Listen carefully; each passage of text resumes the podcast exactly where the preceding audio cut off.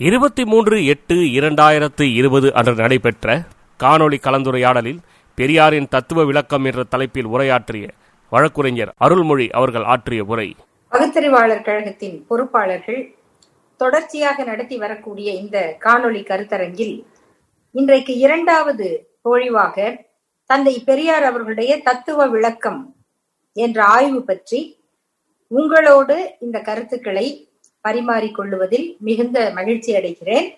இந்த நிகழ்ச்சியை தொடர்ச்சியாக நடத்தி கொண்டிருக்கக்கூடிய நம்முடைய பகுத்தறிவாளர் கழகத்தின் பொறுப்பாளர்களுக்கு என்னுடைய நன்றியை தெரிவித்துக் கொள்கின்றேன். குறிப்பாக அஹ், தலைவர் நேரு அவர்கள் என்- என்னுடைய முதல் உரையை பற்றி அவர்கள் குறிப்பிட்டு அஹ், வழங்கிய அந்த பாராட்டு உரையை அஹ், மிகுந்த நன்றியுடன் ஏற்றுக்கொள்கிறேன். தொடர்ச்சியாக அந்த ஆய்வை அஹ், அவர்கள் கூறியது போல ஆங்கிலத்திலும் வெளியிடுவதற்கு கண்டிப்பாக முயற்சி செய்கிறேன். ஏன் இதை செய்யணும் அப்படின்னு சொன்னா என்னுடைய விளக்கம் இதுல அவ்வளவு முக்கியம் என்பது அல்ல இதை படிக்கும் பொழுது நமக்கு ஏற்படுகிற வியப்பை தவிர்க்க முடியவில்லை. தந்தை பெரியார் வந்து எப்படி அஹ், பேசி இருக்காரு எப்படி சிந்திச்சிருக்காரு அப்படிங்கும் போது நான் சென்ற அஹ், உரையிலேயே குறிப்பிட்டது போல ஐயாவுக்கு வந்து அவர் ஒரு ஒரு வெறும் தத்துவ ஞானி அப்படிங்கிற அதுக்குள்ள மட்டும் இருந்து வெறும் சிந்தனையாளராக இருந்திருப்பார்னா அவருடைய சிந்தனைகள் இன்னைக்கு வந்து உலகத்தின் எல்லா நூலகங்களிலும் வைக்கப்பட்டிருக்கும். எல்லா நூலகங்களிலும் ஒரு பெரிய தத்துவத்துறை ஆய்வுக்கு வைக்கப்பட்டிருக்கும். ஆனா இப்பொழுதும் ஐயாவுடைய உரையை நாம் வந்து அந்த மாதிரி வெறும் பிலாசபியாக கொண்டு போறதுல ஒரு சின்ன பிரச்சனை இருக்கும். ஏன்னு சொன்னா அவர் அதில் பயன்படுத்தக்கூடிய நடைமுறை உதாரணங்கள். அது இந்தியாவுக்கே உரிய ஜாதி அமைப்பையும் இந்த ஜாதி அமைப்பை காப்பாற்றிக் கொண்டிருக்கக்கூடிய சாஸ்திரங்களையும் இந்த சாஸ்திரங்களின் அதிபதிகளாகவும் அதை வைத்துக்கொண்டு தங்களுடைய மேலாண்மையை காப்பாற்றிக் கொண்டிருக்கிற பார்ப்பனர்களையும் கேள்வி கேட்பதாக இருக்கும். உலகம் முழுக்க இந்தியர்கள் அப்படின்னு தெரிஞ்சு தெரியப்பட்டவங்க யார் அப்படின்னா முதல்ல பார்ப்பனர்கள். அப்புறம் சீக்கியர்கள். தமிழர்களை பொறுத்த வரைக்கும் இந்தியர்கள் என்பதை விட மதராசிகள் என்பதாக தான் அதிகமாக அந்த இடங்கள்ல அறியப்பட்டிருக்காங்க. அந்த அளவிற்கு இந்திய கலாச்சாரம் அப்படின்னு சொன்னாலே சமஸ்கிருதம் மற்றும் பார்ப்பனர்களுடைய உடை அலங்கார முறைகள். இவைதான் இந்திய கலாச்சாரமாக முன்வைக்கப்பட்டிருக்கின்றன. இந்திய உணவு அப்படின்னு சொன்னா சக்கரை பொங்கல் வடை பாயசம் இதுதான் வந்து இந்திய உணவு அப்படின்னு அவர்களுக்கு சொல்லப்பட்டிருக்கிறது மேல்நாட்டில் இருப்பவர்களுக்கு. கறி விருந்து கொத்துக்கறி குருமா ரத்த பொரியல் இதெல்லாம் வந்து அவர்களுக்கு இந்திய கலாச்சாரமாகவும் இந்தியர்கள் சாப்பிடுகிற உணவாகவும் அறிமுகமானதே இல்லை. உணவுக்கே அப்படின்னு சொன்னா இவற்றை எல்லாம் சேர்த்து விமர்சனம் செய்கிற நம்முடைய கருத்துக்களை தந்தை பெரியாருடைய சிந்தனைகளை அந்த நாடுகள்ல அறிமுகப்படுத்துவதில் ஏற்கனவே அங்கு அறிமுகமாகி இருக்கிற பார்ப்பனர்கள் ஏற்படுத்துகிற தடை மிக முக்கியமானது. அவர்களை பொறுத்தவரை மேல்நாட்டுக்காரர்கள் பேசினால் அது மேக்ஸ் முல்லர் பேசியதாக இருக்கணும். ஓரியண்டல் ஜோன்ஸ் அப்படிங்கிற ஆங்கில அறிஞர் இவங்கெல்லாம் ஆராய்ச்சி செய்து அவங்க சமஸ்கிருதத்தை பற்றி பேசிய பேச்சுக்களாக இருந்தால் அது உயர்ந்ததாக இருந்தால் ஏற்றுக்கொள்வார்கள். அவங்க எப்பயுமே சொல்ற உதாரணங்களை பாத்தீங்கன்னா மேக்ஸ் முல்லரை வந்து அவர் வந்து யாரோ ஒரு ரிஷி தான் பின்னாடி அங்க போய் பிறந்திருக்காரு அப்படிங்கிற அளவுக்கெல்லாம் பேசியிருக்காங்க. ஏன்னா அவர் வந்து சமஸ்கிருத மொழியை ஜெர்மனிக்கு மொழிபெயர்ப்பதிலும் ஜெர்மானிய தொடர்புகளை இவர்களுக்கு இங்க உருவாக்குவதிலும் ஒரு பெரிய பங்காற்றியவர். அவர்கள்லாம் வந்து இந்த நாட்டை ஒற்றுமைப்படுத்தினார்கள். ஆனால் கால்வெல் போன்ற அறிஞர்கள் அவங்க ஆய்வு நடத்தும் போது இது சமஸ்கிருதம் மட்டும் இல்லையே சமஸ்கிருதத்தை போல இன்னொரு மொழி இருக்கே அதுவும் பழமையானதாக இருக்கே. அப்படின்னு அந்த மொழி ஆராய்ச்சியில அவர் இறங்கி இது ஒரு மொழியாக இல்லையே ஒரு மொழி குடும்பமே இங்க இருக்கே. இத்தனை மொழிகள் இந்த மொழியிலிருந்து உருவாக்கி இருக்கே. அப்போ சமஸ்கிருதத்திற்கு இணையாக ஒரு பெரிய அஹ், மொழி குடும்ப வேர் இந்த தமிழ் மொழியில இருக்கு. இதுக்கும் முன்னாடி பார்த்தா அது வந்து பழமையானதாகவே இருக்கு. இது வந்து திராவிட மொழி குடும்பம் அப்படின்னு சொன்ன கால்டுவெல் வந்து இந்தியாவை பிரிப்பவர். அப்படிங்கிற கண்ணோட்டத்தை அவர்கள் எல்லா இடத்திலும் பதிய வச்சிருக்காங்க. இதுல இருந்து நாம தந்தை பெரியாருடைய கருத்துக்களை லாஜிக் அப்படிங்கிற அடிப்படையிலயோ பிலாசபிங்கிற அடிப்படையிலயோ அங்க கொண்டு போகும்போது நீங்க எதையுமே கலக்காமல் சொன்னால் கூட அதை கேட்கிறவங்க அதுக்கப்புறம் அடுத்த புத்தகத்தை வாங்கி படிப்பாங்க. அவர் என்ன சொன்னார்னு தேடுவாங்க. இந்த தேடல்கள்ல தங்களுடைய நிலைப்பாடு கொஞ்சம் ஆட்டம் கண்டுவிடும். அப்படிங்கிறதுனால அவங்க அதுக்கு அனுமதிக்கிறது இல்லை சரி பரவாயில்ல. என்றாவது ஒரு நாள் அந்த இடத்தை தந்தை பெரியாருடைய சிந்தனை அடைந்துதான் தீரும். அதை இன்றைக்கு நம்முடைய திராவிடர் கழகத்தின் தலைவர் ஆசிரியர் ஐயா அவர்கள் அவருடைய வாழ்நாளிலேயே உலகத்துல எந்தெந்த நாடுகள்ல எல்லாம் தந்தை பெரியாருடைய கருத்தை பேச முடியுமோ அங்கெல்லாம் பேசிவிட்டார்கள். ஆக்ஸ்போர்ட் பல்கலைக்கழகம் வரைக்கும் அதை கொண்டு போயிருக்காங்க. அங்க அந்த உரை நடந்திருக்கு. அமெரிக்காவுல ஜெர்மன்ல கொலோன் நகரத்துல நாம் நடத்திய அந்த ஆஹ், பல்கலைக்கழகத்தில் நடந்த நிகழ்ச்சி. இதெல்லாம் பார்க்கும்போது அது அது அதுல இன்னைக்கு ஜெர்மானிய நாட்டில் பிறந்து தமிழை நேசிக்கிற ஒரு பேராசிரியர் அந்த ஆய்வுகளை எடுத்து நடத்துறாங்க. அப்படின்னா அது அடுத்த இடத்துக்கு போயிடும் ஆகையினால தந்த ஒரு ஒரு தரமான தத்துவம் நிலை பெற்றிருப்பது என்பது தானாக தன்னுடைய இடத்தை உறுதி செய்து கொள்ளுகிறது. தானாகனா அது நடந்து போகாது. நாம் அதை படித்து பரப்பினால்தான் அது போகும். அந்த அடிப்படையில ஐயாவுடைய சிந்தனை எவ்வளவு உயர்ந்ததாக இருக்கிறது என்பதை இன்றைக்கு எடுத்துச் சொல்ல வேண்டியது நம்முடைய கடமை. அதற்காக அதை படிக்கிறோம். அப்படி படிக்கும்போது பார்த்தா அவருடைய அந்த ஆய்வின் ஆழ அகலங்கள் நம்மை ஒரு பெரிய இந்த கடலுக்கடியில இருக்கிற ஒரு உலகம் அது எப்படி இருக்கும்? கற்பனை பண்ணி பாருங்களேன். நம்ம குழந்தைங்களை கேட்டா படம் படமா வரைஞ்சு கொடுப்பாங்க. ஒரு கடலுக்கு அடியில கற்பனை பண்ணி பார்த்தா அந்த உலகம் நமக்கு தெரியாது. நமக்கு தெரிஞ்சது ஒரு சுறா மீன் நாலு குட்டி மீன். அப்புறம் கொஞ்சம் இந்த பவளப்பாறைகள் மாதிரி சில செடிகள். இவ்வளவுதான் தெரியும். ஆனா அந்த உலகம் எவ்வளோ விந்தைகளுக்குரியது. அதே மாதிரி விண்வெளி. நமக்கு தெரிந்து வானம் அப்படிங்கிறதே இன்னைக்கு வரைக்கும் புரியாதது. அந்த விண்வெளி அதுக்கு அப்பால் இருப்பது இதெல்லாம் என்ன? இந்த வியப்பு நமக்கு எப்படி தொடர்ந்து போகுமோ அதை போன்றது ஒரு வியப்பு நமக்கு வந்து ஐயாவுடைய இந்த தத்துவ விளக்கத்தை படிக்கும்போது ஏற்படுது. இது நான் சொல்றது உங்களுக்கு நீங்க படிக்கும்போது குறைவா வேணா தெரியுமே தவிர கூடுதலாக தெரியும் இது ஏன் அப்படின்னு நானும் யோசிச்சு பார்க்கிறேன். என்னன்னா பொதுவாகவே வந்து எங்கேயுமே ஐயா அவர்கள் வந்து தன் அஹ் தன்னுடைய கருத்தை தங்கு தடை இல்லாமல் சொல்லக்கூடிய ஒரு ஒரு குணத்தை பெற்றவர். ஆனால் அவரே தனக்கு ஒரு சென்சார்ஷிப் வச்சிருக்காரு. அதை யோசிச்சுதான் சொல்றாரு. அந்த மக்களுடைய நிலைமையில இதை எவ்வளவு சொல்லலாம்? எவ்வளவு சொன்னா அவங்களுக்கு புரியும்? எவ்வளவு சொன்னா ஏத்துக்குவாங்க? அப்படிங்கிறத கிட்டத்தட்ட அந்த ஒரு மருத்துவர் வந்து நம்முடைய உடல் எடை அளவு இதெல்லாம் பொறுத்து இத்தனை எம்எல் ஊசி போடுற மாதிரி தான் போட்டிருக்காரு. அது அந்த அந்த இடத்து அந்த பொறுப்போட தான் அவங்க பேசிட்டே இருந்திருக்காரு அப்படின்னு. அதை தாண்டி உன்- அவங்களுடைய உண்மையான நோக்கம் என்ன அப்படிங்கிற கேள்விகளை எதிர்கொள்ளும் போது ஐயாவுடைய சில பதில்கள் இருக்கு. அதுல வந்து தந்தை பெரியாரின் முக்கிய நேர்காணல்கள் ஆசிரியர் தொகுத்தது. அதுல வந்த ஒரு பேட்டியில அது வந்து பம்பாய் கரண்ட் பத்திரிகைக்கு ஐயா கொடுத்த பேட்டி. அதுல பல கேள்விகள் இருக்கின்றன. முக்கியமான ஒரு கேள்வி ஆஹ், நீங்க வந்து என்ன செய்ய விரும்புறீங்க அப்படின்னு. அந்த கேள்வியில அவர் சொல்றாரு கரண்ட்டுக்கு எழுதிய கட்டுரை ஒன்றில் நீங்கள் குறிப்பிட்டிருந்தீர்கள் இன்றைய சமுதாய அமைப்பு முறை அடியோடு ஒழிக்கப்பட்டு புதியதொரு ஜாதி அல்லது வகுப்பற்ற அமைப்பை ஏற்படுத்த வேண்டும் என்பதுதான் எனது லட்சியம். என்று இதை அடைய உங்களிடம் என்ன திட்டம் இருக்கிறது? அதற்கு ஐயாவோட பதில்.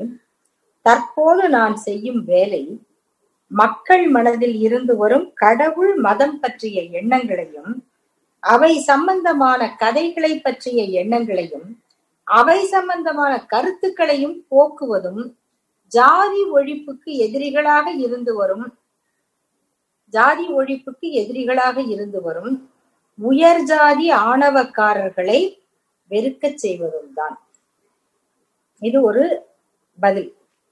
அதுல கூட ஜாதி ஒழிப்புக்கு எதிரிகளாக இருந்து வரும் உயர் ஜாதி ஆணவக்காரர்கள்.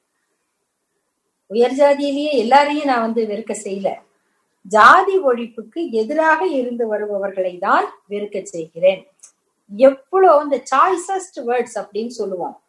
நம்ம எதுக்காக அதுல கூட அந்த மனிதர்களை மொத்தமாக வெறுக்க கூடாது. இதுக்கு எதிராக இருப்பவர்களை மட்டும்தான் வெறுக்க செய்து வருகிறேன்.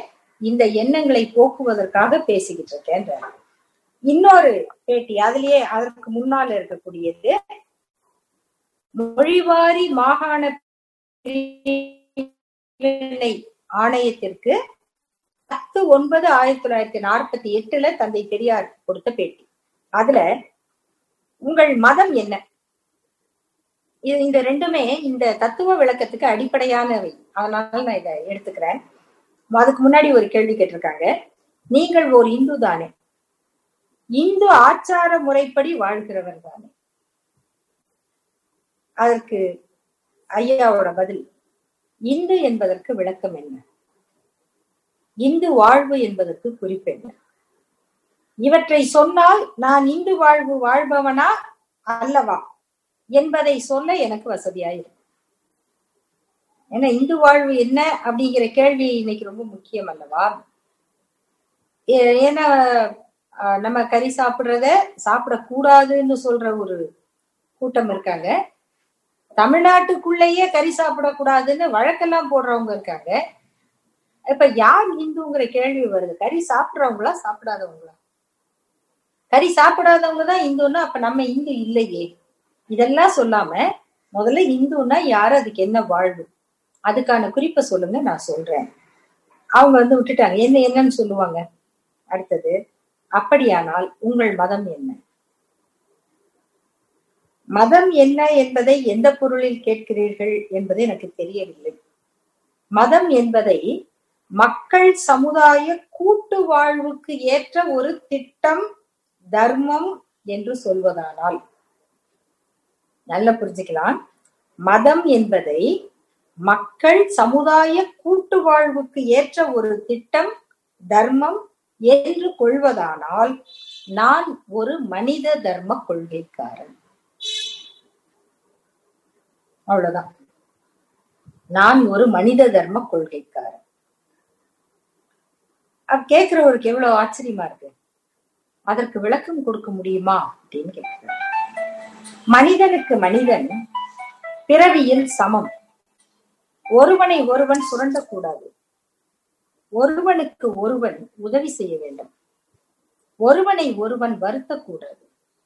கூடுமான வரை வாழ்க்கையில் ஒருவருக்கொருவர் குறைபாடும் கவலையும் இல்லாமல் தன்னை போல்தான் பிறரும் இருப்பார்கள் என்ற நேச உணர்ச்சியுடன் வாழ வேண்டும் என்பதாகும். இத வந்து உலகத்துல எந்த மதமாவது அன்பெல்லாம் சொல்லியிருக்காங்க நேசிக்க சொல்லியிருக்காங்க உணவு கொடுக்க சொல்லி இருக்கிறாங்க உலகமே நல்லா இருக்கணும்லாம் சொல்லியிருக்காங்க. ஆனா ஒரு மதத்துக்கான விளக்கம் இவ்வளவுதான். நீங்க வந்து இந்த இத்தனை மணிக்கு பூஜை பண்ணணும் இத்தனை வேலை தொழுகணும் இப்ப வந்து ஜபம் பண்ணணும் இத்தனை தடவை அட்டெண்டன்ஸ் கொடுக்கணும் அதெல்லாம் இல்லை. உங்களுடைய மனித தர்ம கொள்கைங்கிறதுக்கு என்ன விளக்கம்னா மனிதனுக்கு மனிதன் பிறவியில் சமம் ஒருவனை ஒருவன் சுரண்டக்கூடாது ஒருவனுக்கு ஒருவன் உதவி செய்ய வேண்டும். ரெண்டும் இருக்கு. நீ சுரண்டாம இருந்துட்டு சுயநலமா இருக்கக்கூடாது. சுரண்டாம இருந்தா மட்டும் பத்தாது. உதவி செய்யும் ஒருவனை ஒருவன் வருத்தக்கூடாது. கூடுமான வரை கூடுமான வரை இது என்ன? எல்லாருக்குமே எல்லாமே நிறைவாகிறது கூடுமான வரை வாழ்க்கையில் ஒருவருக்கொருவர் குறைபாடும் கவலையும் இல்லாமல் தன்னை போல்தான் பிறரும் இருப்பார்கள் என்ற நேச உணர்ச்சியுடன் வாழ வேண்டும் என்பனவாகும். இந்த கொள்கையை சுமந்து கொண்டு வாழ்ந்த ஒரு மனிதர் இந்த மோசமான ஏற்றத்தாழ்வுகளும் கேடுகளும் மூட நம்பிக்கைகளும் மனிதரும் மனிதனை மனிதன் அழித்து வாழுகிற சாஸ்திரங்கள் வாழுகிற இந்த சமூகத்தில் போராட நேர்ந்ததும் இந்த சமூகத்தை திருத்துவதற்காக அவர் பட்ட அந்த வேதனைகளும் தான் அவருடைய வாழ்க்கை சரித்திரம். இது இந்த கேள்வி அடுத்து வருது. இப்படிப்பட்ட மதத்திற்கு ஒரு பெயர் இல்லையா? அவங்க அதோட விடுற மாதிரி இல்லை. இப்படிப்பட்ட மதத்திற்கு ஒரு பெயர் இல்லையா? ஐயாவோட பதில் திராவிடர்களுக்கு மதம் என்கின்ற வார்த்தையே திராவிட மொழியில் கிடையாது. மதம் என்கிற வார்த்தையே திராவிட மொழியில் கிடையாது. ஆனாலும் அரசியல் முதலிய காரியங்களுக்கு மதத்தின் பெயர் சொல்ல வேண்டும் என்கிற நிர்பந்தம் வரும்போது பகுத்தறிவுவாதி என்று சொல்லுவது. அப்ப ரேஷனலிசம் இஸ் மை ரிலிஜன் இது எவ்வளவு நல்லா இருக்கு பாருங்க. ரேஷனலிசம் இத ரிலிஜன் போட்டா எப்படி இருக்கும்? பகுத்தறிவுவாதின்னு சொல்றது. அப்புறம் அவங்க கமிஷன்ல சொல்றாங்க நீங்க இப்படி வந்து சொன்னதுக்கு நன்றி அப்படின்னு சொல்லிட்டு அனுப்பிடுறாங்க. இதுவும் இந்த பேட்டியில இருக்கு. இதெல்லாம் வந்து நம்முடைய ஆசிரியர் அவர்கள் தொகுத்த முக்கியமான பேட்டிகள்ல வந்திருக்கு. அப்போ நான் ஒரு மனித தர்ம கொள்கைக்காரன். அந்த கொள்கை ஒருவருக்கொருவர் உதவி செய்து வாழ்வது வருத்துவதல்ல சுரண்டுவதல்ல. கிளாஸ் ஸ்ட்ரக்சர் கேஸ் ஸ்ட்ரக்சர் அப்படிங்கிற எல்லாமே இதுல வந்துடும் இந்த தத்துவத்தை மனதில் கொண்டு ஐயா வந்து அந்த தத்துவியல் துறை அதுல சேலம் கல்லூரியில பேசும்போது தத்துவ விளக்கத்துல என்ன சொன்னாரு? அத போன உரையில சொல்லியிருக்கேன். அத கொண்டு வந்து கடவுள்ங்கிறது எதுக்காக தேவை அப்படிங்கிற இடத்துல நிறுத்தணும். முதல்ல மக்களுடைய நிலைமை என்ன அதுக்கு எப்படி பேசணும் அவங்க ஏன் இந்த பக்திக்கு ஆட்பட்டு இருக்காங்க கடவுள்ங்கிற நம்பிக்கை தத்துவம்னா இப்ப கடவுள் மதம் இத மறுக்கிறதுனால தானே என்ன வந்து நாஸ்திகன்னு சொல்றீங்க. என்னை நாஸ்திகன்னு சொல்றது சரியா? அப்ப கடவுள் மறுப்புங்கிறது என்ன அப்படிங்கிறத அந்த விளக்கத்தை பார்த்தோம். இப்போ இதுக்கு அதனுடைய தொடர்ச்சியில வந்து ஐயா என்ன சொல்றாருன்னா கடவுள்ல இருந்து அடுத்து மதத்துக்கு வந்துடுறேன் அந்த மதத்தை பொறுத்த வரைக்கும் நமக்கு அடுத்த கேள்வி வருது. இப்போ இந்த கடவுள் வந்து அப்ப எதுக்கு? பகுத்தறிவின் பயன் என்ன? மனிதனுக்கு மூட நம்பிக்கையை கொடுப்பதா? பகுத்தறிவு உடைய மனிதன் நிம்மதியாக வாழ முடியாமல் இருப்பதற்கு என்ன காரணம்? யாராவது சாகிற வரைக்கும் குறையில்லாம மகிழ்ச்சியா? அப்பா நல்லா வாழ்ந்த அப்படின்னு சொல்லிட்டு சாக முடியுதா? அப்படி சாக முடியலன்னா உன் பகுத்தறிவால உனக்கு என்ன பயன்? நீ உண்டாக்கி வச்சிருக்கிற கடவுள் உனக்கு என்ன கொடுத்துருக்கு?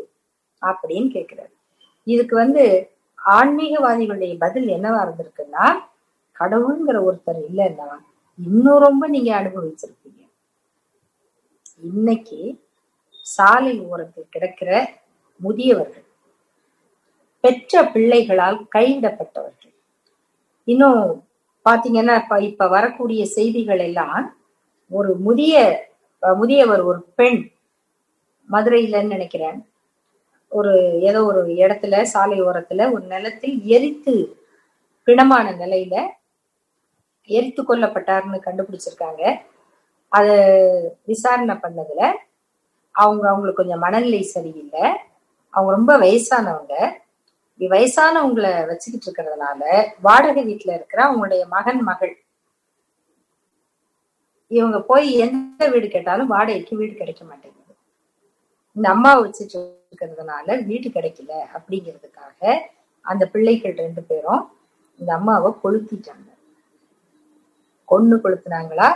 உயிரோட கொளுத்துனாங்களா? அப்படின்னு இன்னைக்கு நம்ம ஆய்வு செய்து நம்ம மனசை இன்னும் கொஞ்சம் வேதனைப்படுத்திக்கிறதுல எந்த பயனும் இல்லை. ஆனா ஒரு பையனும் பொண்ணும் இப்படி செய்துட்டாங்க அப்படிங்கும் போது ஐயோ இப்படி செஞ்சுட்டாங்களே அவங்க எவ்வளவு கொடுமைக்காரர்கள் அப்படின்னு பேசுகிற அதே நேரத்துல இந்த ஒரு வயதான பெண்மணி இருந்தால் நாங்க வீடு கொடுக்க மாட்டோம் அப்படின்னு சொல்றதும் அந்த வீட்டுல அவங்க இருந்தாக்க ஏதோ தங்களுடைய அஹ், கௌரவம் குறைஞ்சிரும்னு அந்த வீட்டு உரிமையாளர்கள் நினைக்கிறதும் கடைசியா இந்த அம்மாவை வச்சுக்கிட்டு வீடு கிடைக்காது அப்படிங்கிற சூழ்நிலையில இந்த கோவிட் பத்தொன்பது காலகட்டத்துல அவங்கள கொண்டு போய் எங்கேயும் வைக்கவும் முடியாம அந்த பிள்ளைகள் எத்தகைய ஒரு மன அழுத்தம் நெருக்கடிக்கு ஆளாகி இருப்பார்கள் அப்படிங்கிறதையும் நாம கொஞ்சம் யோசிக்க நாம பல குற்றங்களை பத்தி பேசும்போது அந்த குற்றங்களுக்கான சூழ்நிலைகளை உருவாக்குகிற சமூகத்தை பற்றி நாம பேசுறதே இல்லை. அந்த கேள்வியை ஐயா வந்து கேட்கிறார். அப்போ உன் பகுத்தறிவு நம்ம அந்த பிள்ளைங்களை தான் குற்றவாளின்னு நினைக்கிறோம். அவங்கள அந்த நெருக்கடிக்கு தள்ளிய இந்த அஹ், உரிமையாளர்கள் சமூகம் அவங்களாம் குற்றவாளிகள் இல்லையா? இவங்கள யாராவது எல்லாருமே வந்து கடவுள் நம்பிக்கை இல்லாதவர்களா? கடவுளை நம்புறவங்க தானே? அப்ப ஏன் அவங்களால அந்த இடத்துல நல்லவங்களாக நடந்துக்க முடியும் அப்படி முடியலன்னா அந்த கடவுளை கண்டுபிடித்ததன் நோக்கம் நிறைவேறியதா? இது ஐயா கேக்குறாரு. அப்போ ஒரு ஒரு தத்துவ ஆராய்ச்சி பிலசாபிக்கல் ரிசர்ச் அப்படின்னா அதனுடைய எல்லை வரைக்கும் போறாரு. சரிங்க மனிதனுக்கு கடவுள் தேவைதான் அதுக்காக தான் கண்டுபிடிச்சிங்க. ஆனா அந்த தேவை நிறைவேறியதா? எனக்கு அது உண்மையே இல்லைன்னா கூட நான் ஒத்துக்கிறேன்ப்பா. இது தேவையா இருக்கு? இல்லாட்டி இன்னும் குற்றங்கள் வளரும் அப்படின்னு சொல்றேன் அப்ப அந்த கடவுளுடைய தேவை நிறைவேறி இருக்கா இது இல்லாட்டி இன்னும் குற்றங்கள் வளரும்னா இப்பயே வளர்ந்துகிட்டே தானே போகுது. குறையிலேயே. அந்த குற்றங்களில் ஈடுபடுகிறவர்கள் பக்தர்களாகவும் தானே இருக்காங்க. இந்த கேள்விகளோட அப்ப அந்த கடவுள் என்பது என்ன? அந்த கேள்வி நிக்குது. அடுத்தது மதம் என்பதை பற்றி பார்ப்போம். அப்படின்னு கடவுள் அப்படின்னு நிக்கிட்டோம். அவரு கொஞ்சம் கொஞ்சம் காத்திருப்பார். ஏன்னா ஏன் அவர் வந்தாரு அப்படின்னா அடுத்து மதத்தையும் பார்க்க வேண்டியிருக்கு. இப்ப ஐயா வந்து சொல்றாரு இந்த மதத்தை எல்லாம் உண்டாக்குனவங்க நான் முதல்லயே சொன்னேன் பெரிய மனிதர்கள் தான். அவங்க யாரும் வந்து கெட்டவங்க இல்லை. ம- மதத்தை உண்டாக்கியவர்கள் யாரும் கெட்டவங்க இல்லை.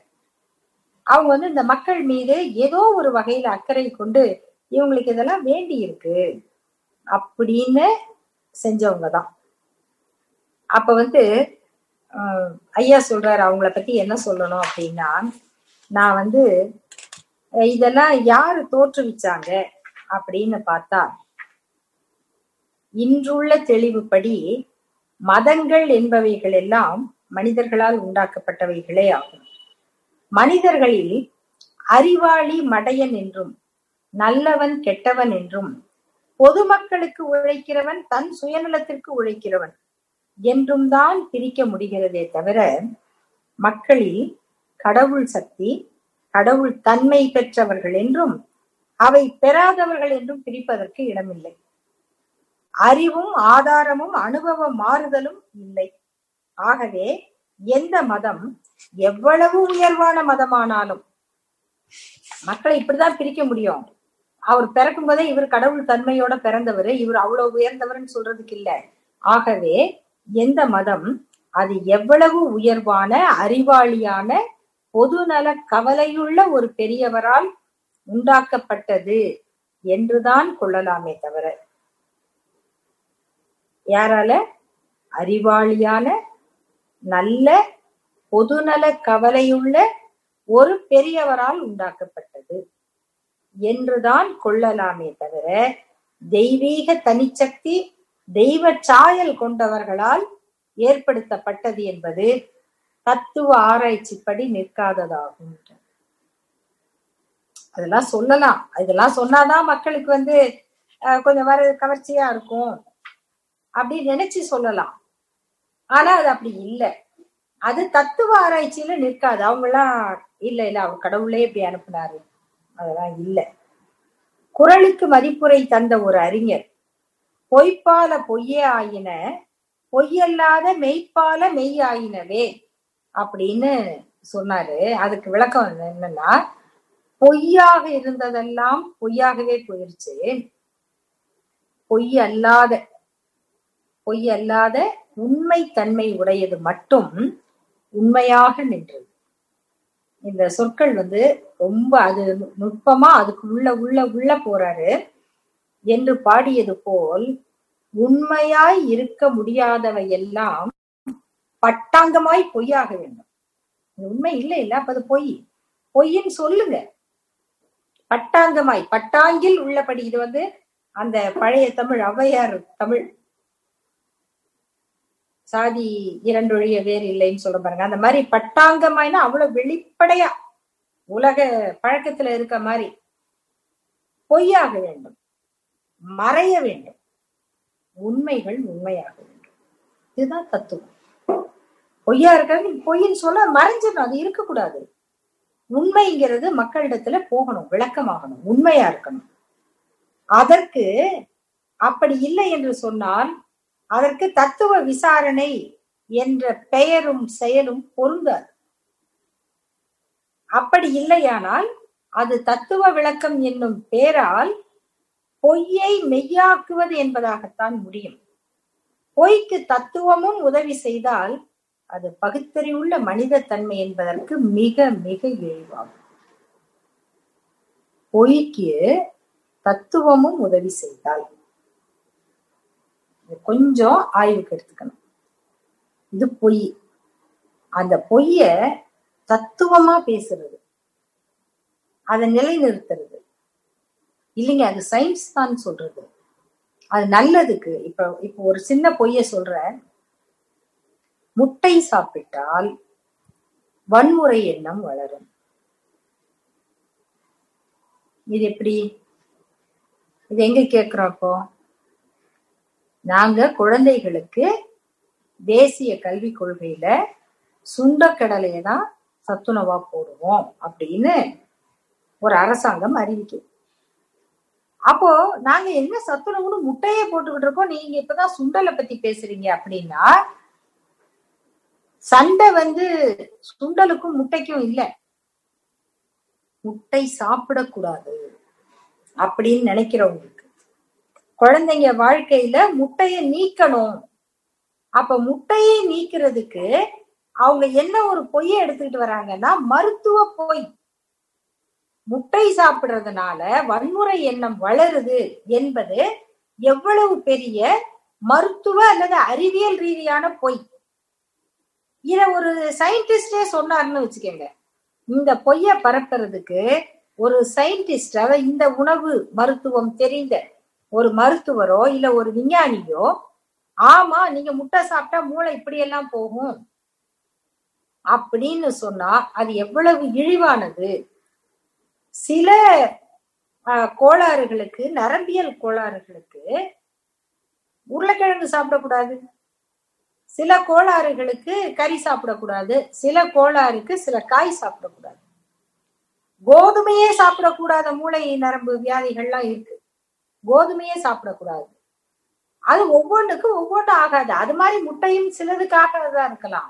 அது எப்படி ஒட்டுமொத்தமா எல்லா குழந்தைக்கும் ஆகாது? சில மூளை வியாதிக்கு கோதுமை கொடுக்க கூடாதுன்னு சொல்றாங்க எல்லாம். நாட்டுல கோதுமையே யாரும் சாப்பிடக்கூடாது? சொன்ன பஞ்சாப்காரங்க உங்களை பரோட்டா போட்டுற மாட்டாங்க. கோதுமை சாப்பிடக்கூடாது அப்படின்னு சொன்னான் அத அத சொல்றதுக்கு ஒரு அறிவியல் விஞ்ஞானி ஒரு அறிவியல் அறிஞர்.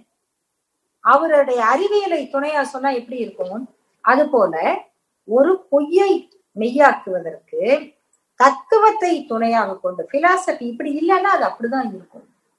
அப்படின்னு சொன்னா அத சொல்லலாம். சாதிக்கலாம்.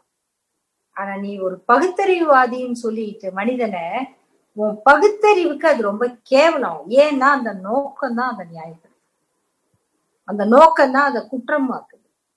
அப்ப உனக்கு திறமை இருக்கலாம் தத்துவ அறிவு இருக்கலாம் ஆனா அதை ஒரு பொய்யை மெய்யாக்குவதற்கு ஒரு தத்துவவாதி பயன்படுத்த கூடாது அப்ப தத்துவத்துக்கு மட்டுமல்ல இந்த தத்துவ விளக்கத்தில் ஒரு தத்துவவாதிக்கு இருக்க வேண்டிய நேர்மையும் சேர்த்து ஐயா சொல்றாரு. ஏன் சொல்றாருன்னா அவருடைய கொள்கை நான் ஒரு மனித தர்மக்காரன். அந்த அவருடைய தத்துவம் மனித தர்மத்தின் அடிப்படையில வருது. அதனால அதுக்கு எதிராக வர்ற தத்துவக்காரர்களை அவர் இங்க சொல்றாரு. ஆகவே மதத்தை பற்றி சிந்திக்கிற போது அதற்கு ஏன் எதற்காக முதலிய கேள்விகளை போட்டு பார்த்தோமானால் மதம் கடவுளுக்கும் மனிதனுக்கும் தொடர்பு உண்டாக்கி கடவுளை அடைவதற்காக தெய்வத்தன்மை கொண்ட மகான்களால் உற்பத்தி செய்யப்பட்டது. என்றெல்லாம் பதில் சொல்லுகிறார்கள். இப்போது தலைமை வகித்திருக்கும் தலைவர் அவர்களும் தொடக்கத்தில் இதையேதான் சொன்னார்கள். யாரு? பேராசிரியர் ராமசாமி அவர்கள். அவர்தான் முதல்வர். அவர் தான் தலைமை வகித்து இதை சொல்லியிருக்காரு. அவர் தான் ஐயா அழைச்சி பேசவும் வச்சிருக்காரு. இப்ப பாத்தீங்கன்னா அவங்க எவ்வளவு பெரிய மனிதர்கள். ஐயாவோட கருத்துல அந்த முதல்வருக்கு முரண்பாடு இருக்கு. ஆனா அவர் மீது மரியாதையும் இருக்கு. அவர் சொல்ற நாஸ்திகர்னு சொல்றாரு இந்த கருத்தையும் சொல்லியிருக்காரு. அத சொல்றவர் தான் ஐயாவை கூப்பிட்டு பேச வைக்கிறாரு. அப்ப அவரை பத்தி எவ்வளவு மரியாதை இருந்தாலும் தன்னுடைய கருத்தை ஐயா அந்த இடத்துல கொஞ்சம் கூட சமரசம் பண்ணிக்கல. இந்த கருத்தை சொல்லிட்டு இதையே தான் தலைவர் அவர்களும் முதல்ல சொன்னாரு. இது தத்துவ ஆராய்ச்சிக்கு பொருத்தமாக இருக்கிறதா? அவரே பார்த்து கேட்கிறார். ஏனென்றால் கடவுள் தன்மையை விட மிக மிக பலம் குறைந்த காரியமாய் இருக்கிறது மதம்தான். கடவுளுக்கும் மனிதருக்கும் வேறு ஒரு மனிதரோ கடவுள் தன்மை கொண்டவரோ சம்பந்தம் ஏற்படுத்த வேண்டும் என்பது. சம்பந்தம் என்றால் என்ன? எங்கும் நிறைந்த எல்லாம் வல்ல யாரையும் நடத்துகிற யாவையும் நடத்துகிற கடவுளை யார் யாருக்கு சம்பந்தப்படுத்துவது? யார் யாருக்கு சம்பந்தப்படுத்துவது? எதற்காக? எப்படி? மரம் செடி பூச்சி புழு பட்சி வர்க்கத்திற்கு யார் சம்பந்தப்படுத்துகிறார்கள்? அறிவற்ற பகுத்தறிவற்ற மற்ற சராசரத்திற்கு கடவுளை அறியவும் கடவுளை அடையவும் சம்பந்தப்படுத்த ஆள் தேவையில்லையே. ஆனால் பகுத்தறிவுள்ள மனிதனுக்கு ஒரு தெய்வீக சக்தி பெற்ற மற்றொரு ஆள் மதம் காட்ட வேண்டும் சம்பந்தப்படுத்த வேண்டும் என்றால் இது தத்துவ விசாரணைக்கு நிற்குமா என்று கேட்கிறேன் அப்ப இது இது இதுக்கு விளக்கமே தேவையில்லை. இதுக்கப்புறம் மனிதர்கள்ல வந்து நல்லவங்க கெட்டவங்க அறிவாளி பரோபகாரி தேவதாட்சண்யம் உள்ளவன் அப்படின்னு பிரிக்கலாமே தவிர தெய்வத்தன்மை இப்படின்னு பிரிக்க முடியாது அப்படின்னு சொன்ன பிறகு கடவுளை மனிதனோடு சம்பந்தப்படுத்த இப்படிப்பட்டவர்கள் தேவையில்லை. ஆனா அவங்கதான் மதத்தை உண்டாக்கி இருக்காங்க இப்ப அடுத்த கேள்வி வந்துருது இல்ல அப்ப மதத்தினுடைய இடம் என்ன? அவரை பொறுத்த வரைக்கும் இது தேவையில்லாதது. ஆனா அவங்கதான் உருவாக்குறாங்க. மற்ற விஷயங்களுக்கு அதிகமாக தத்துவ விளக்கம் வேண்டியதில்லை. அநேகம் தாங்களாகவே தத்துவங்களாக இருக்கின்றன. தங்கம் பித்தளை நெருப்பு ஆகியவை போன்றவைகளில் தத்துவ விளக்கம் தானாகவே தெரிகிறது. உரைத்து பார்த்தால் தெரிகிறது. தொட்டு பார்த்தால் தெரிகிறது. கண்ணால் பார்த்தால் தெரிகிறது. பார்க்காமல் அவைகளை காரியத்திற்கு நாம் ஏற்றுக்கொள்வது இல்லை. ஆனால் நாம் எடுத்துக்கொண்ட கடவுளும் மதமும் அப்படி இல்லை. தத்துவத்தினால் சிந்தனையினால் அறிய வேண்டி இருக்கின்றன. மத்ததெல்லாம் வந்து நீங்க மெட்டீரியலாவே பார்த்து புரிஞ்சுக்கலாம். இவைகளை பற்றி சிந்திக்க கூடாது என்றால் உண்மையான கடவுளை மதத்தை அறிய முடியாமலே போய்விடும். அதாவது அவை ஒரு மூட நம்பிக்கை சாதனங்களாகத்தான் இருக்க முடியும். ஆதலால் தான் சொல்லுகிறேன் மனிதன் கடவுளை அறிய அடைய மற்றொரு மனிதன் வழிகாட்ட வேண்டுமா? கூட்டிவிட வேண்டுமா என்றும் சிந்தித்து பாருங்கள். இதுல அப்போ எதுக்கு மதம் தேவை அப்படிங்கிற ஒரு கேள்வி வருது. அதுக்கப்புறம் இந்த மதம் என்ன செஞ்சிருக்கு அப்படின்னு கேக்குறாரு. இப்போ கடவுள் ஒரு பக்கம் மனிதர்களை காப்பாத்ததான் படைக்கப்பட்டாரு சரி. மதம் இன்னொரு பக்கம் யாரால உருவாக்கப்பட்டிருக்கு? இந்த கடவுளை மனிதனுக்கு காட்டி ரெண்டு பேருக்கும் ஒரு சம்பந்தம் ஏற்படுத்தி இந்த மனிதனை நல்லவனாக நல்லவ நல்லவர்களாக ஆக்குவதற்கான பெரிய மனிதர்களால உண்டாக்கப்பட்டிருக்கு. இதெல்லாம் இது ரெண்டும் சேர்ந்துருச்சுல்ல இப்போ? இந்த ரெண்டும் சேர்ந்து உலகம் பூரா எத்தனை பேரால எத்தனை மதங்கள் உண்டாக்கப்பட்டிருக்கின்றன? அதனுடைய பலன் என்ன? இது ரெண்டும் உண்மையான நோக்கத்துலதான் வந்தது அப்படிங்கிறத நம்ம ஒத்துக்கிட்டோம்.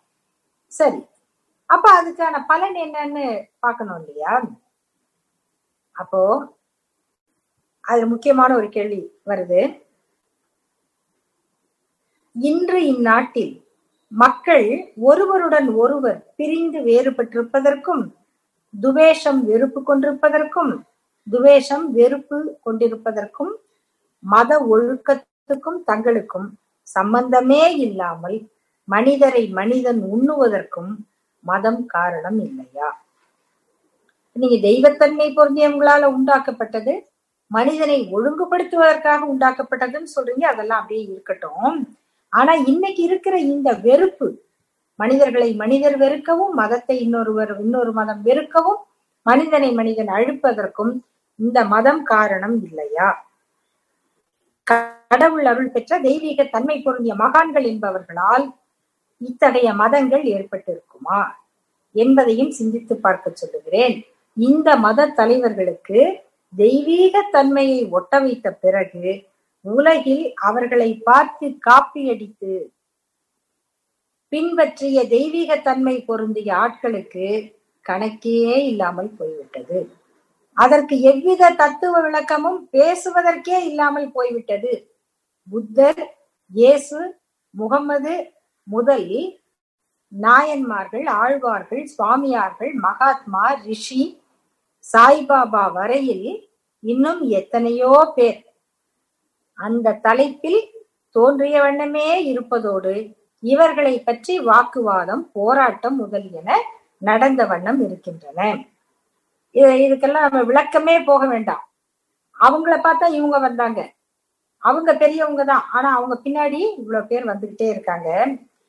தயை தாட்சண்யம் விருப்பு வெறுப்பு அற்ற பகுத்தறிவு பிரச்சாரமும் விசாரணையும் ஏற்பட்ட பிறகு சமீப காலமாக நிரந்தரமான எந்த தெய்வீக தன்மை கொண்டவரும் தோன்றவில்லை. உதாரணமாக பல நூற்றாண்டுகளாக ஆழ்வார்களோ நாயன்மார்களோ தாசர்களோ தோன்றவில்லை. அற்புத அதிசயம் செய்து நேரே கடவுளை அடைந்ததாக கதை கட்டவும் எவருக்கும் தைரியம் வரவில்லை. இதற்கு காரணம் என்ன என்றால் ஒவ்வொன்றா சொல்லிக் கொண்டு வந்து கடைசியா சொல்லுகிறார். மதம் என்பதும் கடவுள் என்பதும் தத்துவ விளக்கத்தில் விழுந்தால் பிடிக்க பிடிக்க எட்டாதது போல்தான் விளங்கும். இது தேடிக்கிட்டே போலாம். இவங்க எல்லாம் தோன்றாததுக்கு காரணம் என்னன்னா நம்ம கேள்வி கேட்க ஆரம்பிச்சதுதான். அப்ப கேள்வி கேட்க கேட்க இது விலகி போயிட்டே இருக்கும்.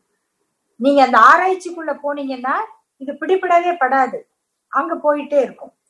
உலக மக்களால் மிக மிக முக்கியமானதாகவும் உண்மை போன்றதாகவும் மிகவும் தேவைப்பட்டது போலவும் பேசியும் நம்பியும் செல்வாக்கு பெற்றிருக்கும் இந்த சாதனங்கள் இவ்வளவு மலைப்பும் முரணும் உள்ளதாக இருப்பதே. இது ஐயா உள்ள வச்சிருக்கிற கேள்வி. இது இத இதோட இருக்கட்டும். இப்போ இதெல்லாம் சொல்லுவதன் மூலமா தந்தை பெரியார் என்ன சொல்றாரு அப்படின்னா இதனுடைய தன்மை இப்படி. நீங்க அது என்ன நோக்கத்துக்காக வந்துச்சோ அது வெற்றியும் பெறல. மனிதனுக்கு அது நிம்மதியும் கொடுக்கல. மனிதனுடைய வாழ்க்கையில நிம்மதி இல்லாம தான் ஆக்கியிருக்கு. மனிதனை மனிதன் வெறுக்க தான் வச்சிருக்கு. அப்போ இதனுடைய ரோல் என்ன? அது ஏன் இருக்கணும்? அப்ப மக்கள் புரிஞ்சுக்கிட்ட உடனே என்ன செய்வாங்க? அதை தூக்கி போட்டுருவாங்கல்ல? ஆனால் இது ரெண்டையும் போடல. ஏன் போடல அப்படின்னா இது தேவைப்படுது. யாருக்கு தேவைப்படுது? இதனால் பலன் அடைகிறவர்களுக்கு தேவைப்படுது. எதற்காக தேவைப்படுகிறது? அவர்கள் உண்டாக்கி இருக்கிற சுயநல ஏற்பாட்டுக்கு அதை காப்பாற்றுவதற்கு இது தேவைப்படும் அப்ப சமூகத்துல வேற அமைப்பு இல்லையா அப்படின்னு கேட்டா ஐயா சொல்றாரு சர்க்கார் அரசு தண்டனை சட்டம் தண்டனை. இது மூணு தான் மனிதனை வந்து குற்றங்கள்ல இருந்து குறைக்கக்கூடியது. அரசு சட்டம் தண்டனை. இந்த மூணும் வந்து மனிதனுக்கு தேவை அப்படிங்கிறார். எங்க தேவை? மனிதன் வந்து மற்ற விலங்குகளை விட தனக்கு எல்லாம் தெரியும் அப்படிங்கிற கருத்துள்ள. எனக்கு கொஞ்சம் பேச தெரிஞ்சதுனாலயே நான் எல்லாரை விட உயர்ந்தவன் என்கிற எண்ணம் உள்ளவன். அதுக்கு ஐயா சொல்ற உதாரணம் என்ன தெரியுமா?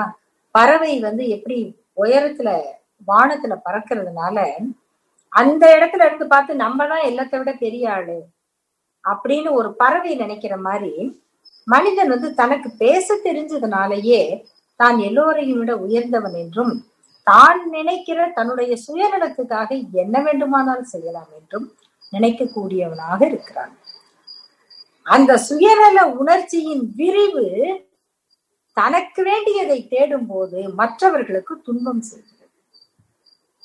அந்த துன்பத்தை குற்றம் என்று சொல்லுவதற்கு ஒரு அமைப்பு வேண்டியிருக்கிறது அந்த அமைப்பு தான் அரசு சட்டம் தண்டனை. அப்ப இது போதுமே.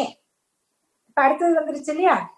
மனிதனை வந்து தப்பு செய்யாம இருக்கணும் தப்பு செஞ்சா தண்டிக்கணுங்கிறதுக்கு இது மூணும் போதுமே. அப்ப அந்த கடவுளும் மதமும் எதற்கு? இங்க எப்படி கொண்டு வந்து இணைக்கிறார் பாருங்க. இது மட்டும் போதாது. யாருக்கு போதாது? இங்க பாருங்க. கடவுளும் மதமும் மனிதனை தவிர இன்றைக்கு வந்து அக்ரணை பொருட்களுக்கு தேவையில்லை. அப்ப இந்த பகுத்தறிவுவாதிக்கு ஏன் தேவை? அப்படின்னா இன்றைய தினம் மனித சமுதாயத்திற்கு ஒன்று கூடி வாழ்வதற்கு அரசனும் சட்டமும் தண்டனையும் இல்லாவிட்டால் பாதுகாப்போ சாந்தியோ சமாதானமோ சிறிதளவாவது இருக்க முடியுமா? நாம் யாவரும் இங்கு இந்த அளவுக்காவது வாழ்வது அரசாங்கம் சட்டம் தண்டனை ஆகியவைகளின் பாதுகாப்பாலே ஆகும். மனித சமுதாய கூட்டு வாழ்க்கைக்கு இவை போதும் என்றாலும் ஒரு அளவுக்குத்தான் போதுமானது. அரசாங்கத்தாலும் சட்டத்தாலும் மனிதனை மற்ற மக்களுக்கு நலமாகவும் தொல்லை இல்லாமலும் நடந்து கொள்ளும்படி செய்வதென்பது முழுவதற்கும் சாத்தியப்படாத காரியமாகும். சில காரியங்களை சட்டத்தால் செய்துவிட முடியாது. சட்டத்தால் செய்துவிட முடியாது. எதை? மக்களோடு மக்கள் அன்பாய் நடக்க வேண்டும். ஒருவருக்கொருவர் உதவி உபச்சாரம் செய்ய வேண்டும். சமுதாய கூட்டு ஒழுக்கம் பச்சாதாபம் நாணயம் நன்றி நம்பிக்கை முதலியவை மக்களிடம் பழக்கத்தில் இருக்க வேண்டும். நலம் செய்ய முந்த வேண்டும். நல்லதை எண்ண வேண்டும். கெடுதியை எதிர்க்க வேண்டும். பாதுகாப்பு இல்லாத சமயத்திலும் பிறர் பொருளை கவராமல் தூய்மையாக நடந்து கொள்ள வேண்டும். இப்ப அந்த மனித தர்மத்துக்கு கொடுத்த பேட்டியமும் அந்த தர்மத்துல ஐயா என்ன சொல்றாரோ அது அதனுடைய விளக்கம் தான் இது. எவ்வளவு நல்லதா நடந்துக்கிறதுன்னா எப்படிப்பட்ட விளக்கங்கள் பாருங்க. இப்படியான இன்னும் பல காரியங்கள் சட்டத்தின் மூலம் கட்டுப்படுத்த முடியாதவையா இருக்கின்றன. நீங்க இத சொல்ல முடியுமா? நீ உதவி செய்யி நல்லவனாயிரு ஏமாத்தாத துரோகம் பண்ணாத அப்படின்னு சொல்ல முடியாதே கெடுதி பண்ணாத. கெடுதியை எதிர்க்க கத்துக்கோ. எதிர்ப்பவர்களுக்கு உதவியாக இரு. அப்படிங்கிறத சட்டத்தின் மூலம் செய்ய முடியாது. சுருங்க சொன்னால் மனித சுபாவம் இயற்கை சுதந்திரத்தோடு இருந்தால் ஒழுக்கமாகவோ பிறருக்கு தொல்லை இல்லாமலோ இருக்க முடியாததாகும் இது மனித இயல்பை பற்றிய ஒரு ஒரு வித்தியாசமான பார்வை மனித சுபாவம்ங்கிறது இயற்கையாகவோ கட்டுப்பாடுகள் இல்லாமலோ இருந்தால் அது வந்து பிறருக்கு தொல்லை கொடுக்கதான் செய்யும். அதுதான் மனித சுபாவம். பிறருக்கு தொல்லை இல்லாமல் இருக்க முடியாது. நிபந்தனையும் நிர்பந்தமும் மனிதனுக்கு மிக மிக அவசியமாகும் ஆதலால் அப்படிப்பட்ட நிர்பந்தமும் நிபந்தனைகள் அவ்வளவும் சட்டத்தால் செய்ய முடியாததாலேயே மனிதனுக்கு பயத்தை ஊட்டி நேர்பாதையில் செலுத்த கடவுள் மதம் ஆகிய நம்பிக்கை அவசியம் செய்ய வேண்டியதாயிற்று. இங்க வந்து ஏன் வந்ததுங்கிறதுக்கு ஐயா சொல்லும் போது கடவுளை கற்பித்தவன் முட்டாள் பரப்பியவன் அயோக்கியன் அப்படிங்கிற அந்த கடவுள் மறுப்பு வாசகங்களை நம்ம நினைச்சுக்கிறோம். இந்த இடத்துல அதுக்கு விளக்கம் சொல்றாரு. இதை ஏன் உண்டாக்குனாங்க கடவுள் மதம் அப்படின்னா மனிதனுக்கு இது தேவையாக இருந்தது. அப்போ வெறும் அரசு தண்டனை சட்டம்ங்கிறது மட்டும் அவனை நல்லது செய்ய கட்டுப்படுத்த முடியாத போது அவனை நல்லது செய்ய வைக்கவும் தீயதை செய்யாமல் இருக்க அவருடைய மனதை தடுக்கவும் இது தேவை என்று கருதி அதை சொன்ன செஞ்சாங்க. இப்போ தத்துவ விளக்கப்படி சொல்ல வேண்டுமானால் கடவுளும் மதமும் மனிதனை இன்னபடி நினைக்க வேண்டும் இன்னபடி நடக்க வேண்டும். அப்படியே அவருடைய அந்த ஊர் ஈரோட்டு மொழி இன்னென்ன மாதிரி இன்னென்னார் சொன்னபடி அப்படிங்கிற அந்த அந்த மண்ணின் வாசனையோட வர்ற மொழி அது. தத்துவ விளக்கப்படி சொல்ல வேண்டுமானால் கடவுளும் மதமும் மனிதனை இன்னபடி நினைக்க வேண்டும் இன்னபடி நடக்க வேண்டும். இல்லாவிட்டால் ஏதோ ஒரு மாதிரியான தண்டனை கேடு வரும் என்று பயப்படுத்தி வைத்திருப்பதற்கல்லாமல் பயப்படும்படி செய்வதற்கல்லாமல் வேறு ஏதாவது வேறு எதற்கு பயன்படுகிறது? மற்றபடி ஏதாவது சொல்ல வேண்டும் என்றால் மனிதன் இன்னபடி நினைத்து இன்னபடி நடந்தால் இன்னென்ன மாதிரியான நலம் மோட்சம் கிடைக்கும் என்ற பேராசையை என்ற பேராசையை அதாவது தகுதிக்கும் இயற்கைக்கும் மேற்பட்ட லாபம் கிடைக்கும் என்ற ஆசையை ஊட்டுவதற்கல்லாமல் வேறு எதற்கு பயன்படுகிறது. ஆகவே இந்த இரண்டு காரியமும் இப்ப புரிய இப்ப நமக்கு புரியுமே கடவுள் மதம் எதுக்கு பயன்படுதுன்னு சொன்னா இரண்டு காரியம் கேடு வரும் என்ற பயமும் நலம் ஏற்படும் என்கிற பேராசையும். இந்த சமுதாய வாழ்வுக்கு அரசன் சட்டம் தண்டனை ஆகியவற்றால் செய்ய முடியாதவற்றை செய்திக்க கடவுளும் மதமும் மனித சமுதாயத்திற்கு வேண்டி இருக்கின்றன. அப்ப சரி அப்ப ஐயா ஏத்துக்க வேண்டியது தானே? இத சொல்லும் போது அப்படித்தானே கேட்பாங்க? அவ அதுதானே கேட்பாங்க? அப்ப நீங்களே இவ்வளவு விளக்கம் சொல்றீங்க. இதுக்குதான் தேவைப்பட்டிருக்கு இதுக்காக தான் உண்டாக்குனாங்க அப்படின்னு சொல்றீங்க. அப்ப ஏன் அதை நீங்க ஏத்துக்க கூடாது எதுக்கா இவ்வளவு தூரம் ஏத்து பேசுறீங்க? முக்கியமான கேள்வி. இது எல்லாருக்கும் வரும். இந்த கேள்வி ஐயாவுக்கும் இப்ப பேசும்போதே அவருக்கு வரும்ல?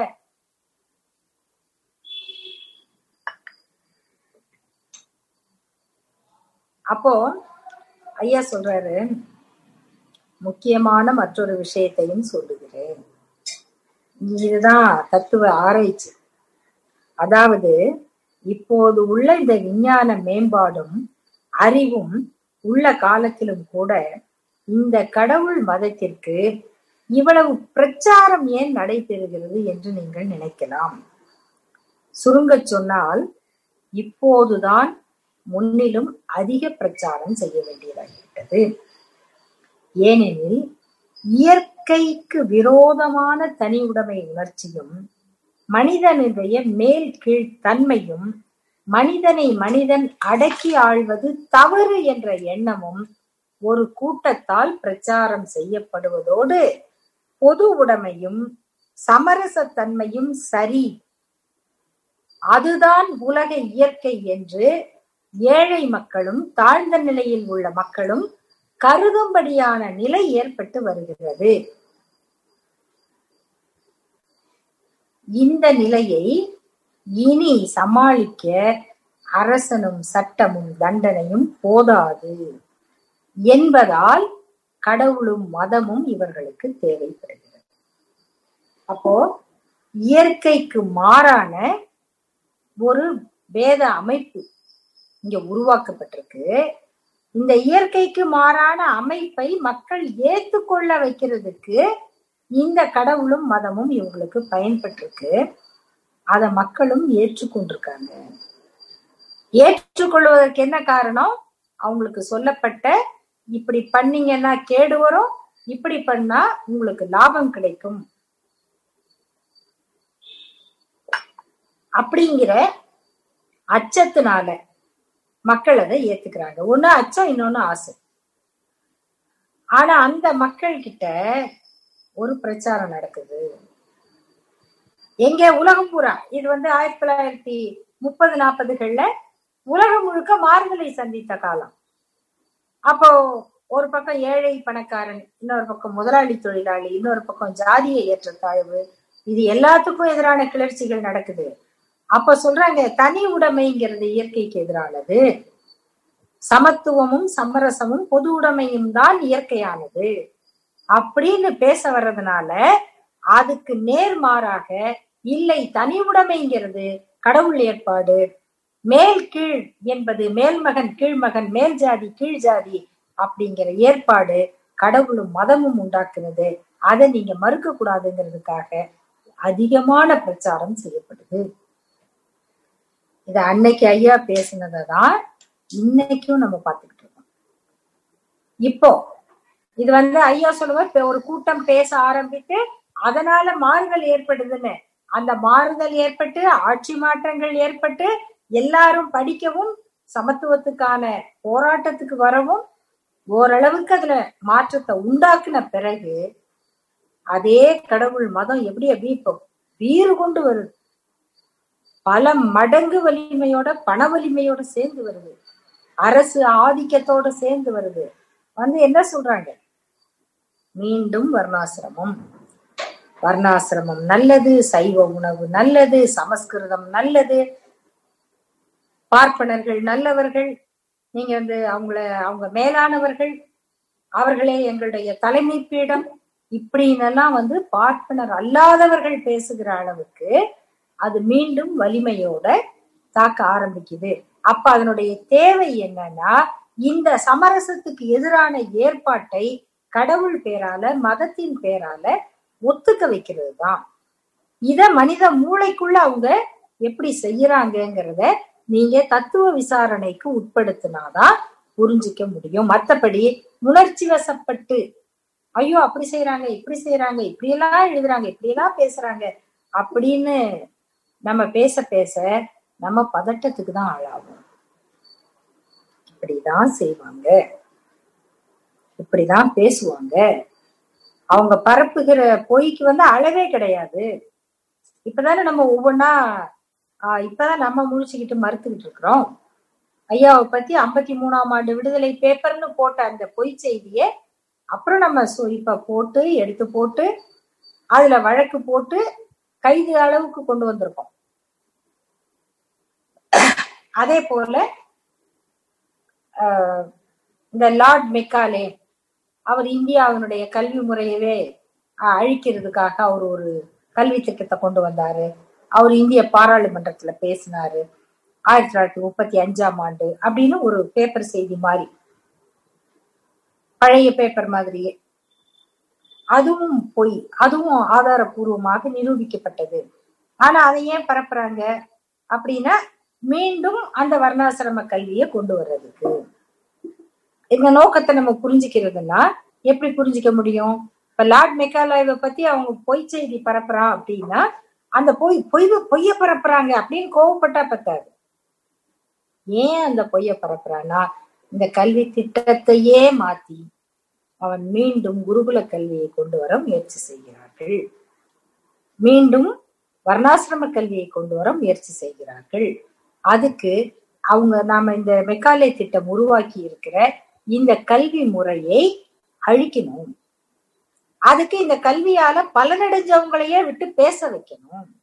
இந்த நோக்கத்தை எப்படி புரிஞ்சுக்க முடியும்னா ஐயா மாதிரி அதுக்குள்ள போய் அது ஏன் நடக்குது எப்படி நடக்குது இதனுடைய பலாபலன்கள் என்ன அப்படிங்கிற ஆராய்ச்சிக்குள்ள நம்முடைய பகுத்தறிவை செலுத்தினால்தான் நமக்கு புரியும். அந்த பயிற்சி நமக்கு வந்து வரணும். ஐயா எப்படி யோசிக்கிறாருன்னா அவருடைய அந்த சிந்தனை போக்கு அந்த கிட்டத்தட்ட சாக்ரட்டிஸ் பிளேட்டோ ஆஹ் அந்த புக்கு கொடுங்க பிளேட்டோ. இந்த பிளேட்டோவின் அரசியல் இந்த புத்தகத்தை படிச்சீங்கன்னா தெரியும். இதுல வந்து சாக்ரட்டிஸனுடைய சிந்தனைகளும் இருக்கு. பிளேட்டோ அவர்கள் எப்படி வந்து அவங்க அந்த கேள்வி பதில் வடிவத்திலேயே அவர் எழுதுறாரு. பிளேட்டோ தான் எழுதுறாரு சாக்ரட்டிஸ் எழுதவே இல்லை. அத்தனை ஆண்டு பேசி இருக்காரு ஒரு வரி கூட எழுத மாட்டாராம். எனக்கு ரொம்ப படா அப்படின்னு என்ன நான் எழுதுறதே இல்லை அப்படின்னு நம்முடைய துணைத் தலைவர் கவிஞர் ஐயாலாம் ரொம்ப இதை கோச்சுக்குவாங்க பரவாயில்ல நம்ம சாக்ரட்டிஸே எழுத மாட்டார் அப்படிங்கும்போது உள்ளுக்குள்ள ஒரு சின்ன மகிழ்ச்சி இருந்தது. ஆனா அவருக்கு ஒரு பிளேட்டோ இருந்தார் அவ்வளவையும் எழுதி வைக்கிறதுக்கு. நமக்கு பரவாயில்ல இந்த யூடியூப் எல்லாம் வந்துட்டதுனால இப்படியே எல்லாரும் நேரம் கேட்டுக்கலாம். அதுல பதிவாயிடுது. அப்புறம் நம்ம அதை எழுதிக்கலாம் அப்படின்னு. ஏன்னா எழுதுறது ஒரு பெரிய வேலை. மிகப்பெரிய வேலை. அந்த அது வந்து அந்த சிந்தனை போக்கோடையே எழுதுறதுல வந்து ஐயாவோட அந்த பேனாவே பாத்தீங்கன்னா அவ்வளவு பெரிய பேனா. அதுல இங்கு போட்டா அநேகமா நம்மெல்லாம் எழுதுறதுக்கு ஒரு மாசம் தாங்கும். ஆனா அவர் நினைச்சத தங்கு தடையில்லாம எழுதுறதுக்கு கூட அது ஒரு குட்டி பேனா வச்சுக்கிட்டு ஸ்டைலா எழுதுறதெல்லாம் இல்ல. அது அந்த அவர் மனசுல எப்படி அந்த ஊற்று. சிந்தனை அப்படி தடையில்லாம ஓடுதோ மண்டை சுரப்பை.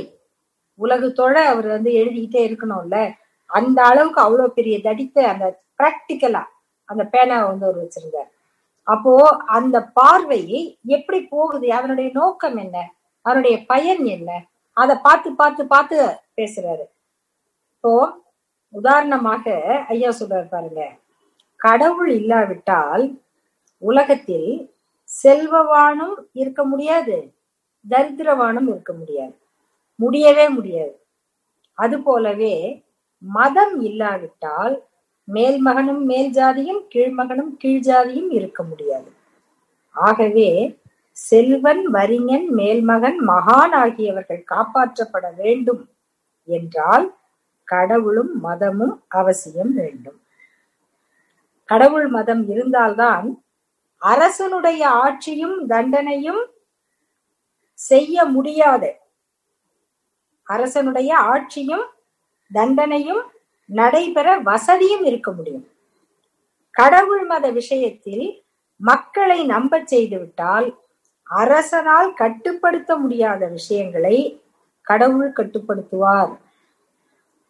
என ஜி மேல் ஜாதி கீழ் ஜாதி ஏற்பாட்டை வந்து கண்டிப்பாக கிளர்ச்சி வந்தால் அரசனால ஒண்ணும் பண்ண முடியாது.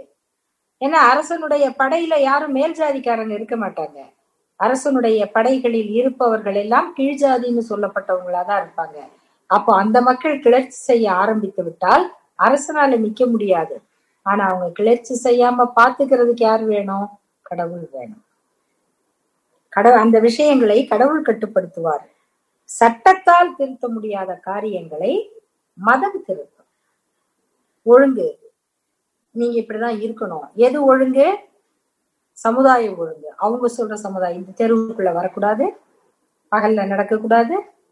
இங்க கோயிலை எட்டி பார்க்க கூடாது இந்த இததான் சமுதாய ஒழுங்கு. இந்த ஒழுங்கை அரசனை விட மதம் மக்கள் மனதிலேயே ஏத்திரும். அரசாங்கம் சொன்னா கூட இவனே சட்டம் போடுறது. நம்ம எதுக்கு பேசணும்? தோணும். ஆனால் மதம் சொன்னதாக இருந்தால் தம்பி நம்ம அந்த பக்கம் போக கூடாதுப்பா பாப்பா இந்த பக்கம் வந்துருமா அப்படின்னு நாமே சொல்லி அவங்கள இழுத்துரும் அரசாங்கம் சொன்னா எதிர்ப்போம். மீறி உள்ள போகணும்னு நினைப்போம். அப்படி செய்ய முடியாமல் தடுப்பதுதான் இந்த கடவுள் மதம் செய்திருக்கிற வேலை. அப்ப மத்தபடி நீங்க எதை நினைச்சு மனிதனை வந்து அவன் குற்றம் செய்யாம சுயநலத்துக்கு ஆளாகாம மத்தவனுக்கு தீங்கு செய்யாம இருக்கணும் அப்படின்னு கொண்டு வந்தீங்களோ அந்த நோக்கம் நிறைவேறவில்லை. அந்த நோக்கம் என்ன ஆச்சு அதுக்கு மாறாக மனிதனை மேலும் அடிமைப்படுத்துவதற்கு தான் இந்த ஏற்பாடுகள் பயன்படுத்திருக்கு பயன்பட்டிருக்கு அப்படிங்கும் போது இந்த கடவுள் மதம் என்பது மனித சமுதாயத்திற்கு நல்லது செய்ததா அப்படின்னு கொண்டு வர்ற அப்போ கடவுள் மதம்ங்கிறதுக்கு வாழ்க்கையில முக்கியமான ஒரு இடம் இருக்கு. அதை உருவாக்கியவர்கள் இந்த கற்பனையை கொண்டு வந்தவர்கள் பொதுநல எண்ணம் கொண்டவர்கள் பெரியவர்கள் மக்களுடைய நன்மையை கருதி தான் கொண்டு வந்தாங்க. அப்படி அவங்க கொண்டு வந்ததுக்கு காரணம் மனிதன் நிர்பந்த நிர்பந்தமும் நிபந்தனையும் இல்லாவிட்டால் மற்றவர்களுக்கு தீங்கு செய்யக்கூடிய இயல்புடையவன். அவனை ஒழுங்குபடுத்துறதுக்கு கடவுளும் மதமும் தேவைன்னு நினைச்சாங்க. ஆனா அதையும் தாண்டி மனிதன் அந்த குற்றங்களை செய்து கொண்டுதான் இருக்கிறான். அப்போ அந்த கடவுள் மதத்தை அவங்க எது பின்னால வந்தவங்க எதுக்கு பயன்படுத்தினாங்கன்னு சொன்னால் அவர்கள் உருவாக்கி கொண்ட மேல்கீழ் ஏற்பாட்டை மனிதர்களுக்குள்ளான பேதத்தை வெறுப்பை வளர்ப்பதற்கு அதே கடவுள் மதத்தை அவங்க பயன்படுத்தினாங்க. ஒரு அரசனை கொண்டு சட்டத்தால் தண்டனை என்கிற முறையின் மூலமாக திணிக்க முடியாத ஏற்றுக்கொள்ள வைக்க முடியாத பழக்க வழக்கங்களை கடவுள் மதத்தின் பெயரால் அவர்கள் ஏற்றுக்கொள்ள வைத்தார்கள். அது வந்து நல்லதாக பயன்பட்டதா நல்லத சொல்லி இருக்கா மனிதனுக்கு நிம்மதியை கொடுத்திருக்கான்னா இல்ல மாறாக இந்த ஏற்றத்தாழ்வுகளை காப்பதற்குத்தான் பயன்பட்டிருக்கு. அப்படிங்கும்போது இந்த கடவுள் மதம் என்பது கற்பிக்கப்பட்டது கற்பிக்கப்படும் போது அதனுடைய நோக்கம் நல்லதாக இருந்திருக்கலாம். ஆனால் அது நிறைவேறவில்லை. மாறாக மனிதனுக்கு மேலும் ஆசையையும் அச்சத்தையும் ஊட்டியதோடு இந்த வேதங்களை நிலைநிறுத்துவதற்குத்தான் பயன்பட்டு விட்டது